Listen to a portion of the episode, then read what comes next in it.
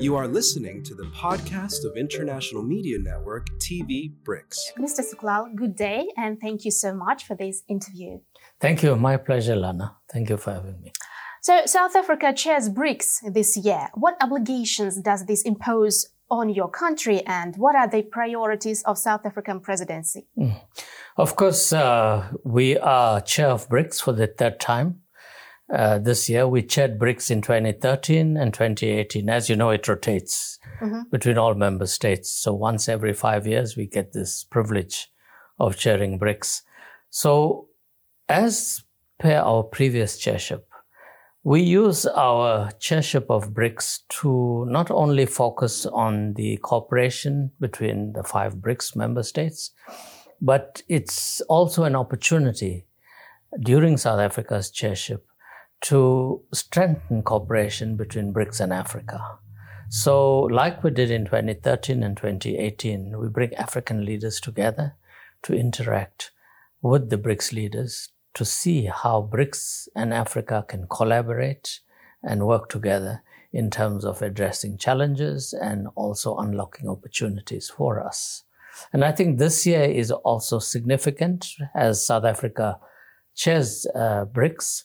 You are also going to be having a major event yeah, when you have the second Russia Africa summit uh, in July this year, hosted by President Putin, and you'll have the African leaders yeah. So that there's also synergy there between what Russia is doing and what we are doing. So the theme we have chosen for 2023 is BRICS and Africa, partnership for mutually accelerated growth, sustainable development, and inclusive multilateralism. So you can see the theme is is uh, quite loaded, focusing on a number of areas. Firstly, as I said, enhancing and strengthening partnership between BRICS and Africa, then looking at growth for mutual benefit, especially in the post COVID era. How do we mitigate the challenges uh, in terms of the devastation that COVID caused to all of our economies? How can we look at enhancing global growth and also stimulating growth amongst ourselves and between ourselves? Of course, sustainable development is, is critical because we all adopted the UN SDGs in 2015 with a deadline to achieve the Sustainable Development Goals by 2030. But we're over halfway uh, towards that benchmark, but we're well behind schedule. And unfortunately, this is largely due to COVID, because as you know, COVID devastated all of our economies, it's devastated our societies in terms of global health. And we have fallen back because you, as a result of COVID, over some 100 million people were pushed into extreme poverty, especially in African and poorer countries.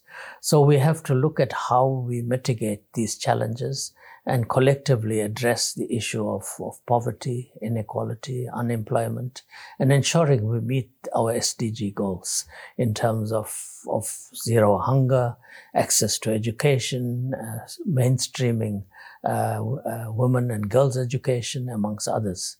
So, sustainable development will be a major focus area. And fourthly, of course, inclusive multilateralism. As you know, the global multilateral architecture is in a state of semi paralysis, largely because of the behavior of some of our friends in the global north. The UN system is in a semi paralysis state the global financial architecture is still dominated, the Bretton Woods institution, by the global north, and even the WTO is in need of reform.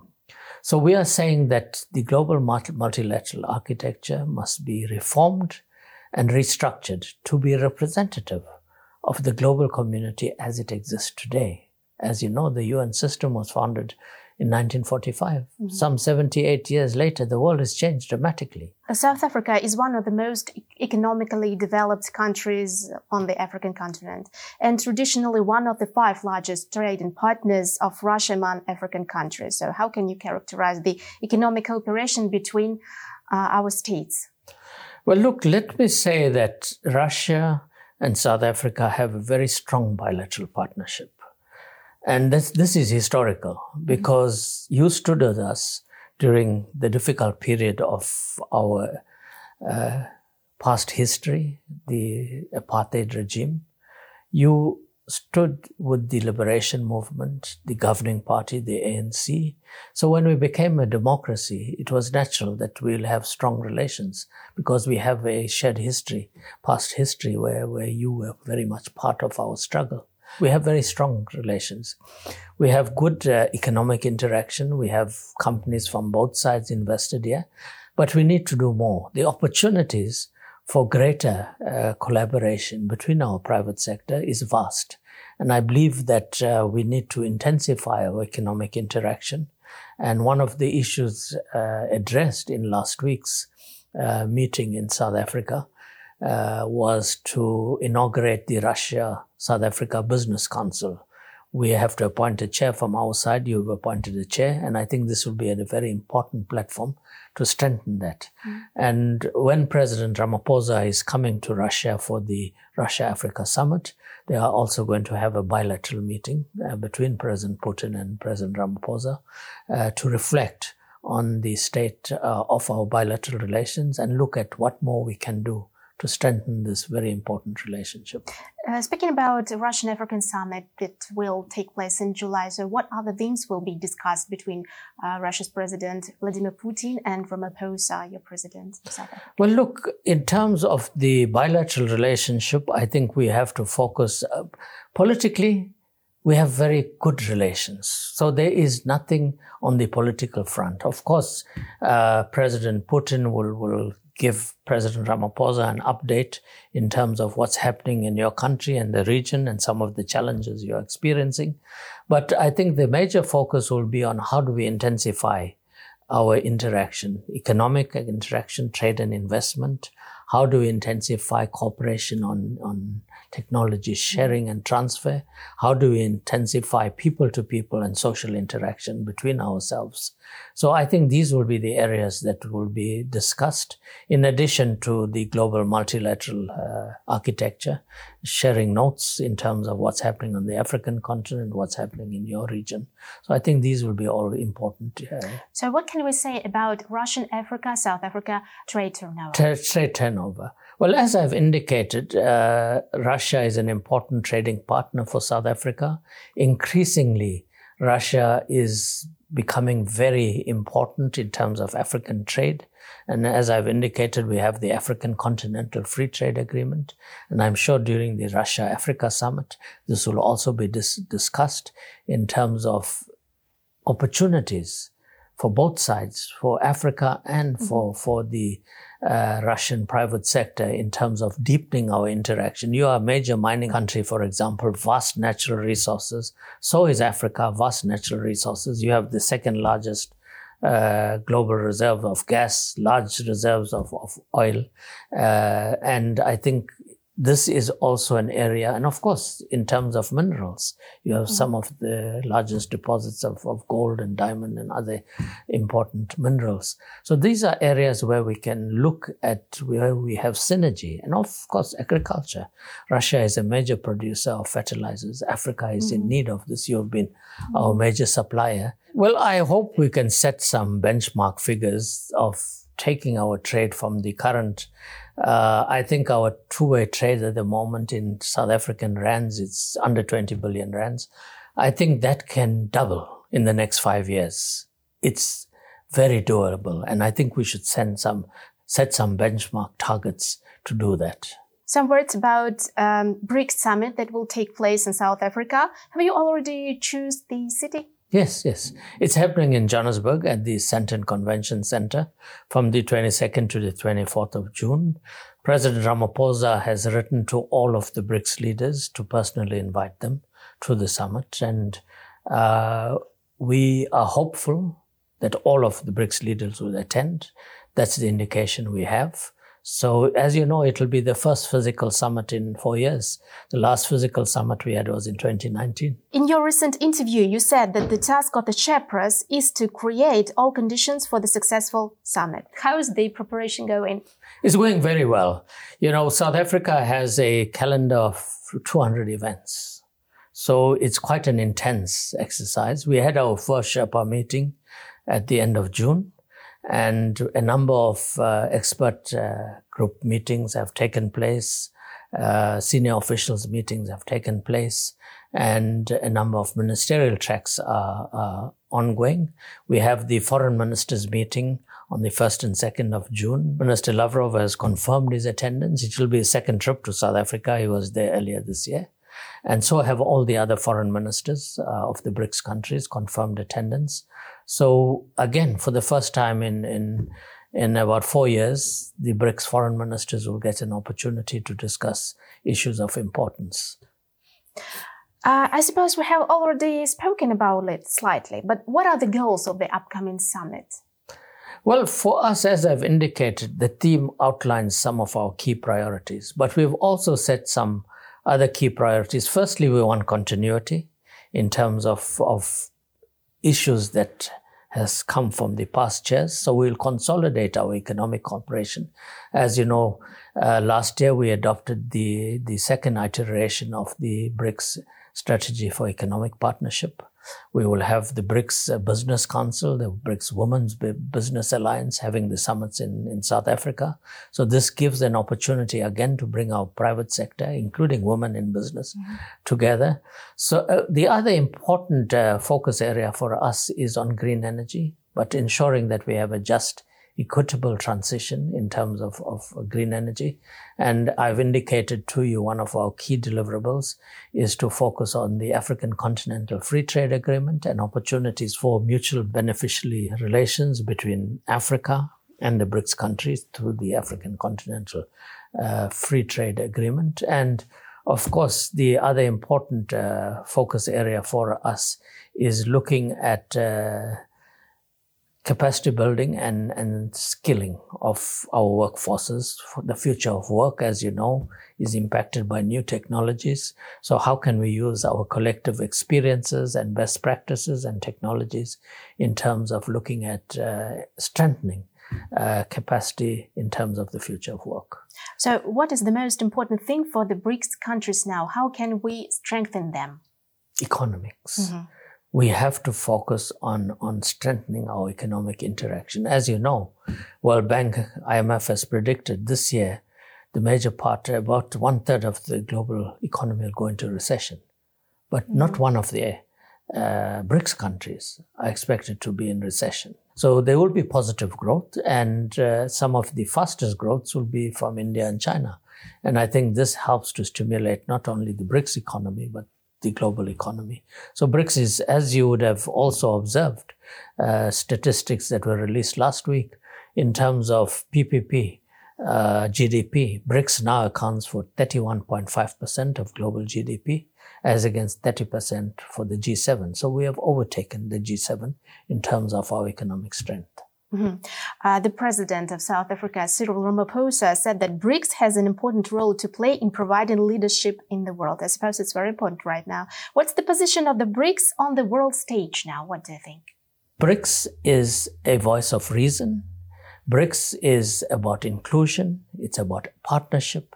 It's about cooperation and working in collaboration with the global community. BRICS has been saying that we want to create a more inclusive, equitable and just and fair global society. And this is the leadership role that BRICS has to provide. We cannot predict the future because of the many fissures that exist on the global stage at the moment. And BRICS can be an important aspect in terms of providing leadership, in terms of restructuring the global geopolitical, geoeconomic, and global financial architecture. And BRICS has the capacity to do that, and we are doing that. I suppose it's very easy to confirm your words as long as other countries want to join BRICS. What do you think about the situation? Well, look, last year at the summit in Beijing, chaired by President Xi under China's chairship, the BRICS leaders asked us as Sherpas to look at the issue of expansion and to develop uh, guiding principles, guidelines, and criteria mm-hmm. for expansion. Now, why did our BRICS leaders ask us to do this? Because there's been a number of countries, to date, at least 13 countries, mm-hmm.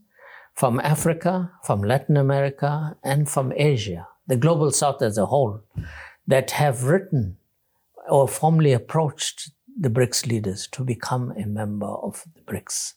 Now, this itself is positive news for BRICS because it demonstrates the trust and faith that countries from the global south has in BRICS leadership. And I think the rush to want to become part of the BRICS family is testimony that whatever we are doing on the global front in terms of championing and advancing the cause of the global south on the global stage is having a positive impact on countries. Therefore, in many countries from Saudi Arabia to Argentina to Egypt and others that have written to us to become part of BRICS. And I think this is a testimony to the trust they have in the BRICS leadership. At what level of interaction are South Africa's uh, relationship with the other countries of BRICS? Well, we have very strong relations with all the BRICS countries. We have strong bilateral relations uh, with India. It's a strategic partner. China is a strategic partner. Russia is a strategic partner, and so is Brazil. So on the bilateral front, we meet at the highest level on a regular basis. And as I've previously stated, that now that we are back to physical summits, the BRICS summit provides an opportunity for the leaders to meet as a collective, but it also is an opportunity to have bilateral meetings. So when the BRICS leaders are in South Africa, President Ramaphosa will have bilateral meetings with each of the BRICS heads of state government. And we also get to meet a second time because it's mandatory that on the margins of G20, BRICS leaders also meet. So at least twice a year, BRICS leaders have interaction with each other as a collective and also bilaterally. So with all of the BRICS countries, we have the highest level of interaction at the bilateral level. BRICS is, is based on three pillars, our cooperation. The first pillar is uh, political and security. Mm-hmm. The second is economic and financial. And the third pillar is social and people to people interaction. And all three pillars are critically important in ens- ensuring that we create a global political architecture that's equitable and just and fair, creating a global security environment mm-hmm. that is stable and secure for all of us, on the economic and financial front, we need a stable global financial architecture, a global financial situation. Mm-hmm. That's why we are saying that we need to start trading in our own currencies and becoming more independent and not so dependent on foreign currency. And BRICS is about people. The strength of BRICS cooperation is based on us enhancing people to people interaction because BRICS cannot be just about governments. It must be about bringing our people together, ensuring that we bring our academics together, our civil society together, our artists, our, our students, our academics. So we must use the membership of BRICS to enhance people to people interaction. Our sports community, uh, we have annual BRICS game we have annual BRICS Film Festival. These are all important uh, dimensions of BRICS cooperation. So you can see the BRICS cooperation is, is vast and manifold, covering all areas of life because it's important for the every citizen to benefit from this cooperation and find opportunities uh, outside of just the government to government or business cooperation. We must be able to understand each other better, to learn from each other, appreciate each other's cultures and the richness of each society. What's the role of South Africa and in BRICS, and what does the membership mean to your country? Well, South Africa regards our membership of BRICS as one of the most important uh, multilateral bodies we belong to, because BRICS is, a, as I said, BRICS is a powerful voice of the global South. And collectively, we are more powerful than individually, especially on the global multilateral stage. So being part of BRICS is an opportunity for us to advance not only our national interest, but also to advance the interest of our continent. So BRICS provide this platform. It also is an opportunity for us to advance the interests of the collective global south. and to work together with like-minded countries, all of us in BRICS, to positively impact the global geopolitical architecture to ensure that we have a multilateral system that is working and not paralyzed that it is at the current time. So these are the opportunities that BRICS provide South Africa at multifold levels. So it's a very important platform for us. Mr. Sooklal, thank you so much for coming. Thank you so much for finding time for our TV BRICS channel. Thanks so much once again. It was a pleasure for me to see you, to meet you, to talk to you, and to learn more about South Africa and BRICS. Thank you, Lana. It's a privilege to be part of BRICS TV. Uh, we consider it as part of our own TV station because you are promoting BRICS, and I think it's a very important media platform in terms of advancing what BRICS is about. Thank you for this opportunity. You are listening to the podcast of International Media Network TV BRICS.